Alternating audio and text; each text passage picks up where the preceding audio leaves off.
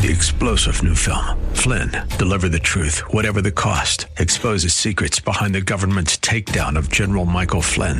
Flynn knew what the intel world had been up to. He ordered the first audit of the use of contractors. This set off alarm bells. He told the truth. He was the most dangerous person for Donald Trump to hire. They had to get rid of Flynn. Flynn, deliver the truth, whatever the cost. Available now. Watch it today. Go to salemnow.com. Salemnow.com. WLCC Brandon. Faith Talk Tampa. Online at letstalkfaith.com. Or listen on TuneIn and Odyssey. The following is sponsored by Verse by Verse Ministries and is pre recorded. James says, greet these trials as friends, but you only greet them as friends in the sense of what they're going to do for you. And we'll look at that later. Not in the sense that you say trials are wonderful. Nobody thinks that. It's what they do for you that's wonderful. But look at this. Even though now, for a little while, if necessary, you've been distressed by various trials. God has not made and will not make the Christian life easy. It's tough. It's difficult. And don't believe it when people tell you that you shouldn't go through trials, that everything is just one emotional, great experience. Nothing could be greater. You know, when people greet me, if things are going real well and they say, how are you? Usually people greet you and don't listen to what you have to say. If they do and they say, how are you? And they stand there long enough, and I do the same thing at times, and say, how are you? If things aren't going great, I don't say great. I say okay. And that way, my conscience is clear before God, because okay can mean a number of things. Nobody knows what okay means. So I just say that. But he says that you have been distressed, if necessary, by various trials.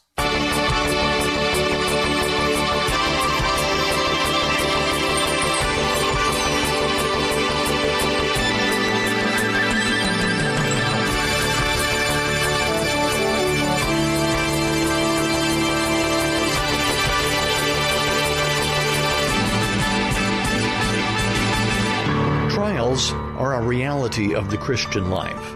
But there are some interesting things about the trials, and we are going to learn about those in today's verse by verse. I'm so glad you could join us today for the teaching of Pastor Steve Kreloff, taken from 1 Peter chapter 1 verses 6 through 9. Pastor Steve is the pastor of Lakeside Community Chapel in Clearwater, Florida. And if you would like more information about Lakeside, please visit lakesidechapel.com. In the book of 1 Peter, the author is teaching us how to handle trials, but he also has reminded us that we can rejoice. Not in trials, but we can rejoice in our. Eh, I won't steal Pastor Steve's thunder on that one. Uh, this series in 1 Peter was very appropriate for Christians in Peter's day and I'm sure Christians throughout church history have been strengthened and encouraged by what Peter has written. I also think there is much that we can apply to our lives as well. If you're able to follow in your Bible, please turn to 1 Peter chapter 1 verses 6 through 9 as we jump into today's lesson. The reason for trials is this. This is one reason. God is purifying the life of his children and he's put you in the crucible, that fireproof box of suffering, which is life, in which the process sin comes to the surface. When it comes to the surface, because nothing like suffering brings out our sin, when it comes to the surface, it's skimmed off by God until the end result is the reflection of Jesus Christ's character in your character. That's what God wants to do for you. That's what he wants to do for me, to purify our lives. And God turns on the heat that's why the pressure is on. That's why Swindoll says it's persevering through pressure. God turns on that intense heat so that you and I might mature, might be purified. Isn't it true? I find this out that in the midst of trials, there's a lot of sin that comes to the surface. You know what? At least with me, real attitudes have a way of expressing themselves when the pressure is on. You can do a number of things. It's very easy when the pressure is off to praise the Lord, isn't it? It's very easy to say, praise God when things are going well. But what about when trials hit? I have a tendency when trials hit me to get all annoyed and sin comes to the surface. And God really, when I have suffering and trials, God really shows me what I'm all about. Just a poor sinner saved by the grace of God. And it comes to the surface and God says, aha, you see, I knew it all along, but this trial was to purify you. I was aware of your sin, but you weren't. And it comes to the surface And when I repent and confess my sin, God skims it off and says, go back into the intense heat and I'll turn it a little hotter and we'll bring out some more sin.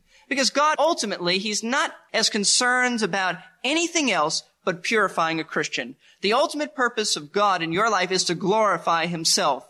And He does this by building His character into our lives. Because the only thing that glorifies God is the character of Jesus Christ in your life and in my life.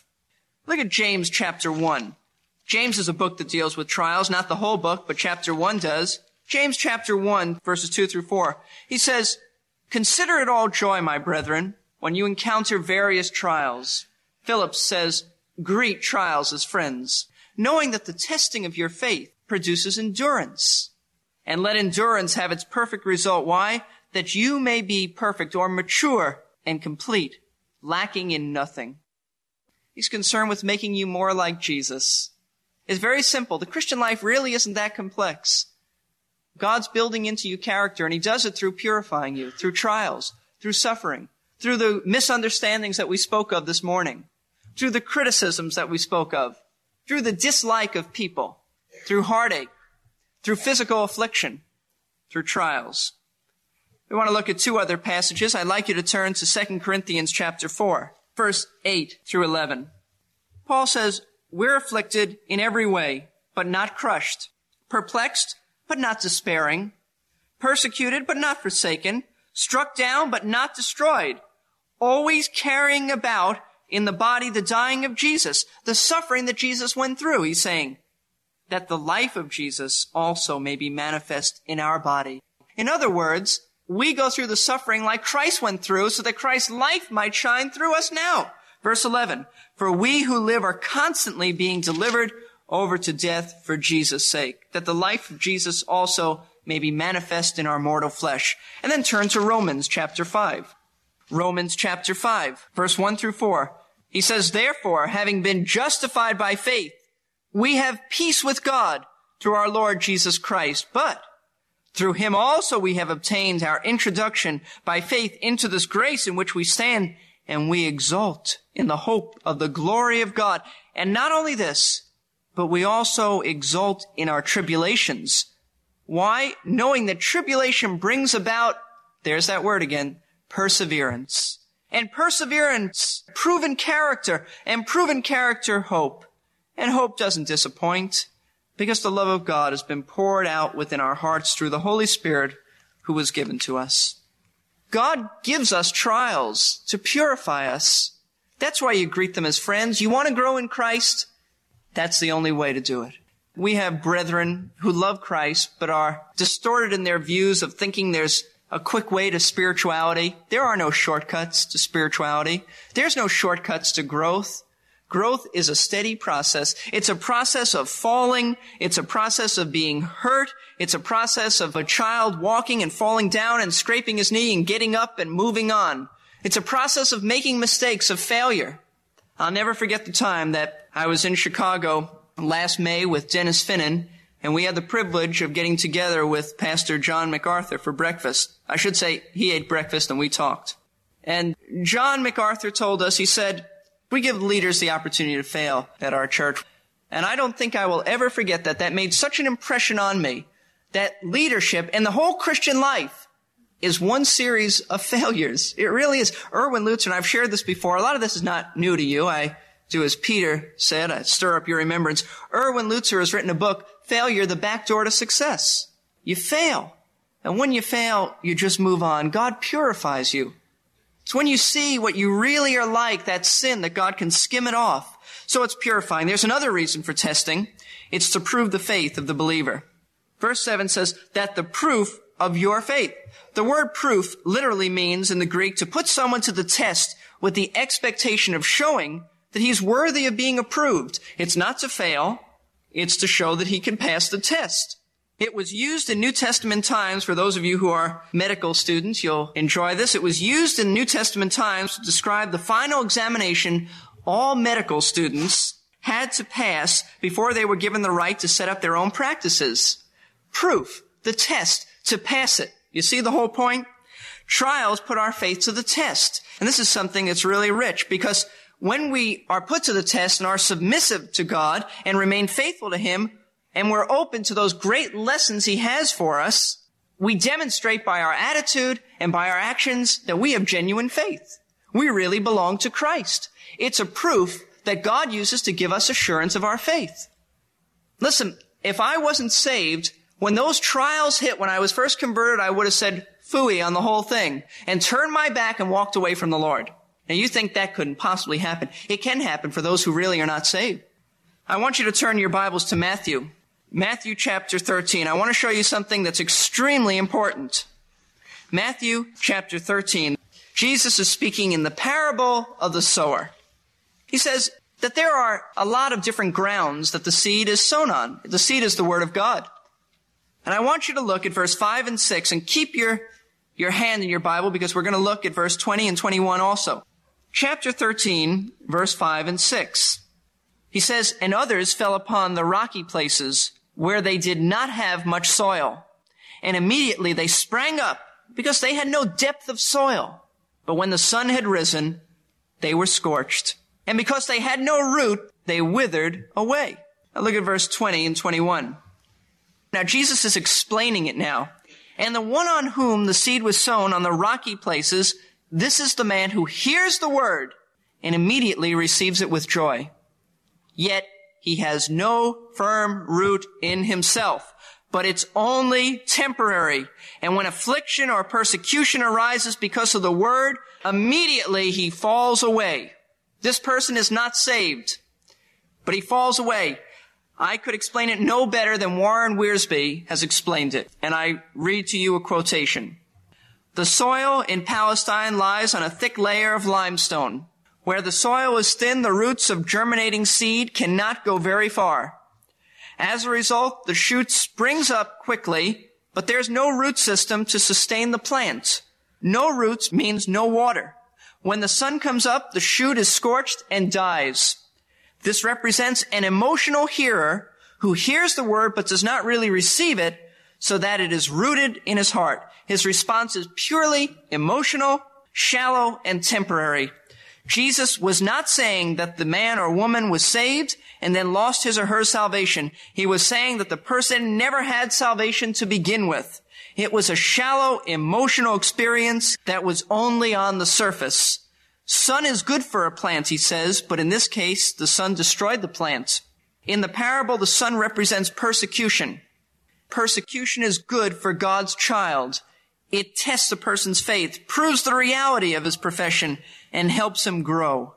But all of this is true if a person is truly born again and has spiritual roots. Just as the sun helps the plant to draw up water and nourishment from the soil, so suffering and persecution help the true believer trust the Lord and draw on his great resources.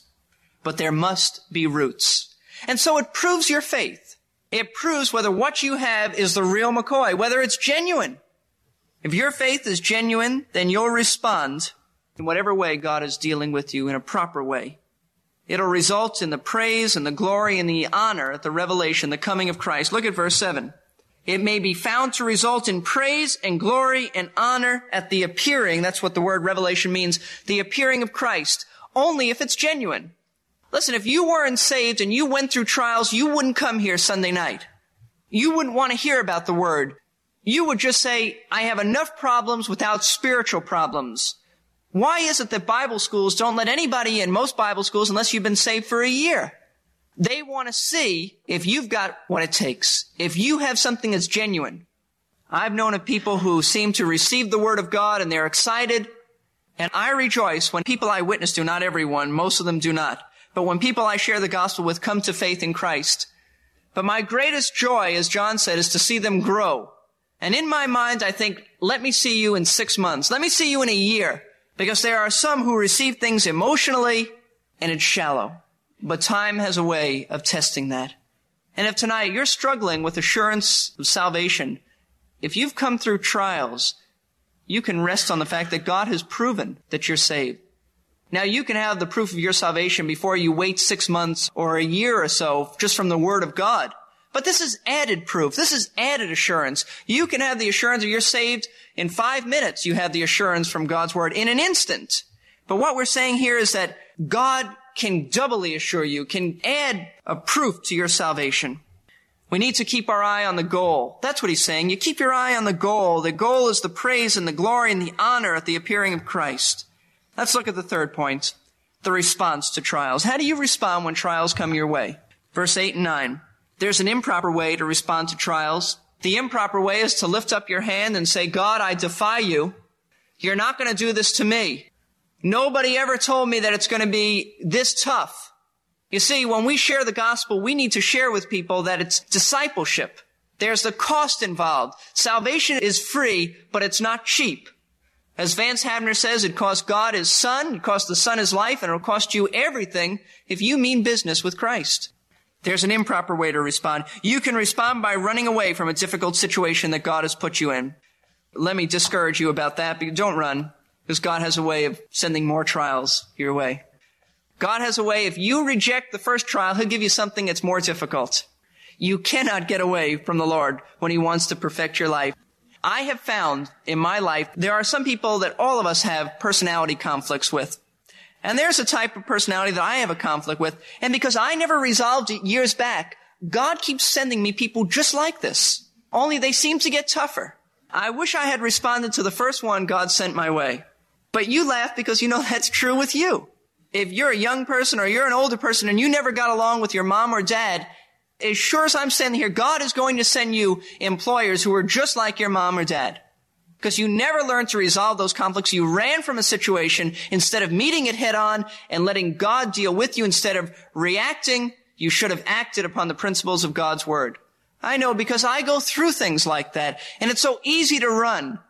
But I tell you, you run from God and he'll send more severe persecution. He'll send chastisement to you. He'll send correction upon you. So don't run. It's a lot easier just to cooperate with God immediately. There are proper ways to respond to trials. The recipients of Peter's letter responded properly. Look at verse 8. And though you have not seen him, you love him. The people that Peter was writing to never saw the Lord Jesus Christ. They had only heard about him from the apostles, from those the apostles had won to Christ. They had never seen him, but Peter says, in the midst of suffering, you love him. Now that's strange, isn't it? How do you love somebody who sends trials your way or who lets you go through trials? Very simply, this. You get the perspective, God sends it because he does love you.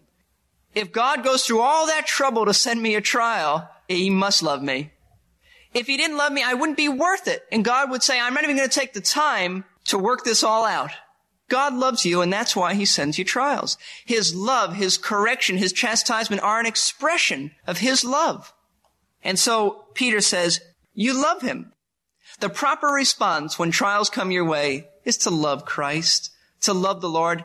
If not, you're going to be, as God said to the Israelites, you're stiff-necked, you're a hardened people. Your heart is hard. You're not tender.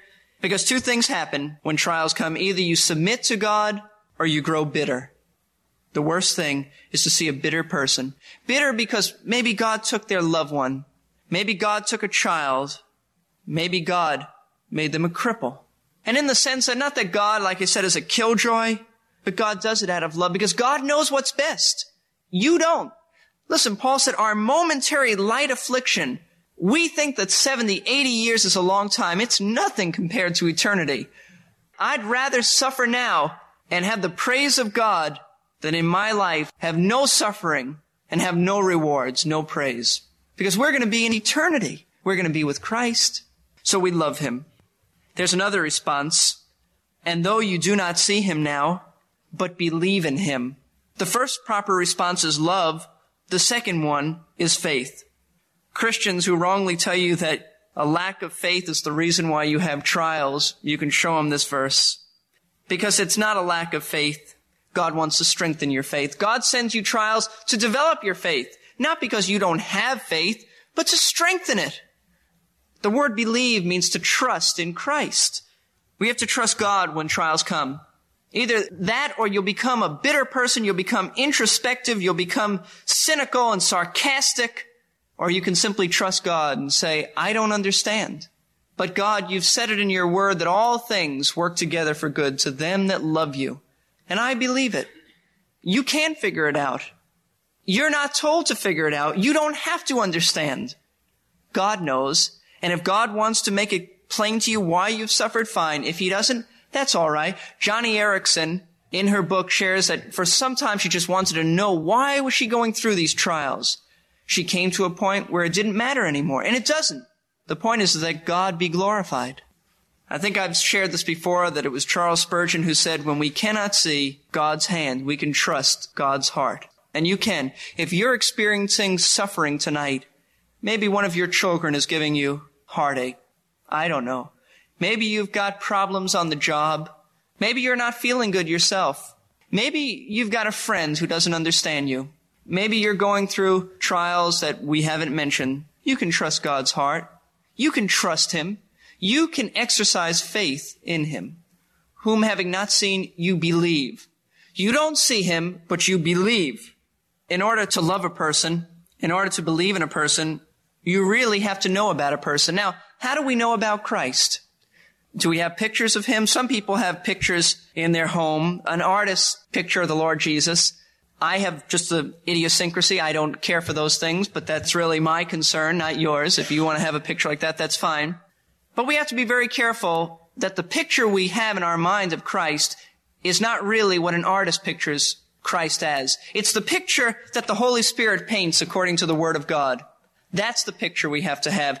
And when you have that picture, it doesn't matter that you've never seen him. Jesus said to Thomas, he said, Blessed are they who don't see and yet believe. Thomas, you've been privileged to see. But how wonderful it is when they've never seen and yet believe. Now you can see Christ through the Word of God.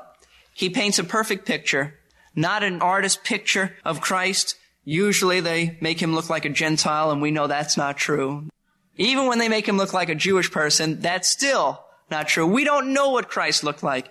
It always amazes me when I see pictures of the Lord Jesus with blonde hair and blue eyes. The only Jewish person I really know with blondish hair and blue eyes is my daughter. But other than that, I really don't know too many other Jews who have that. But he says there's another response. Verse 8. You greatly rejoice with joy inexpressible and full of glory. Trials ought to bring out a radiant joy in our life. Not because it's wonderful to go through a trial, but because it's wonderful what God does in your life through a trial. Radiant joy. When you love Christ, when you trust Him, you'll be joyous, you'll be happy, regardless of the circumstances. Verse 9, obtaining as the outcome of your faith the salvation of your souls. Let me encourage you, someday it's going to be over. The trials will be gone. What does that song say? It will be worth it all when we see Jesus we properly respond to suffering, someday you're going to obtain the full salvation that God has for you. Let's pray. Our Father, we do thank you for those trials that come our way. Thank you, Father, for those hard times, those times that our human nature would like to just run away. We thank you that you've given us the grace to persevere through pressure. Our Father, we thank you that you love us enough to purify our faith. And we thank you, our Father, for the message of 1 Peter. And our hearts go out even thinking about what those early Christians went through. And yet, in a sense, it's never been easy, never will be easy. For those who have been misinformed about the Christian life, help us to not make that same mistake as we tell others about Christ. And help us, our Father, to be a shining example of how to face trials, how to face testing. For this assembly of believers, I pray as each one is battling. And one of your servants, Joseph Parker, even said, There's a battle raging in every pew. I pray for each one here, my brothers and sisters in Christ, that you'll help them to take that grace, that manifold, multicolored grace, for each of their trials Help us as we go out this week to be a shining example of what a Christian is to be like. Because we pray this in Jesus' name. Amen. Thank you for joining us for today's verse by verse. One thing that really encouraged me was when Pastor Steve explained the reasons for the trials that come into our lives. They are for proof. They're to prove our faith, to prove we are worthy of being approved. Trials are not to cause failures in our lives. I don't know about you, but that really encouraged me. The other thought I had was that this proving of our faith is not for God's benefit. He already knows. It's for our benefit and encouragement. So I hope you are encouraged today. We have more great teaching coming in the next few weeks as Pastor Steve Kreloff continues to teach through 1 Peter. If you would like to hear more of Pastor Steve's teaching, please surf over to versebyverseradio.org and look for the Archives tab. There you can find past messages you may have missed. Until next time, be encouraged in your faith. There is much for which you can rejoice. Three star general Michael J. Flynn, head of the Pentagon Intelligence Agency, knew all the government's dirty secrets. He was one of the most respected generals in the military. Flynn knew what the intel world had been up to, he understood its funding. He ordered the first audit of the use of contractors. This set off alarm bells. The explosive new documentary, Flynn, Deliver the Truth, Whatever the Cost, uncovers the facts behind this scandal. Flynn told the truth. He was the most dangerous person for Donald Trump to hire. I find out the worst enemy that I'm going to face in my life is right here in America. They took my assessment and they wanted me to change it. And I was like, I'm not changing it. They had to get rid of Flynn with in depth interviews, archival footage, and never before seen personal records of the man behind the headlines. I just felt like I was drowning. Flynn, deliver the truth, whatever the cost. Available now. Watch it today. Go to salemnow.com. Salemnow.com.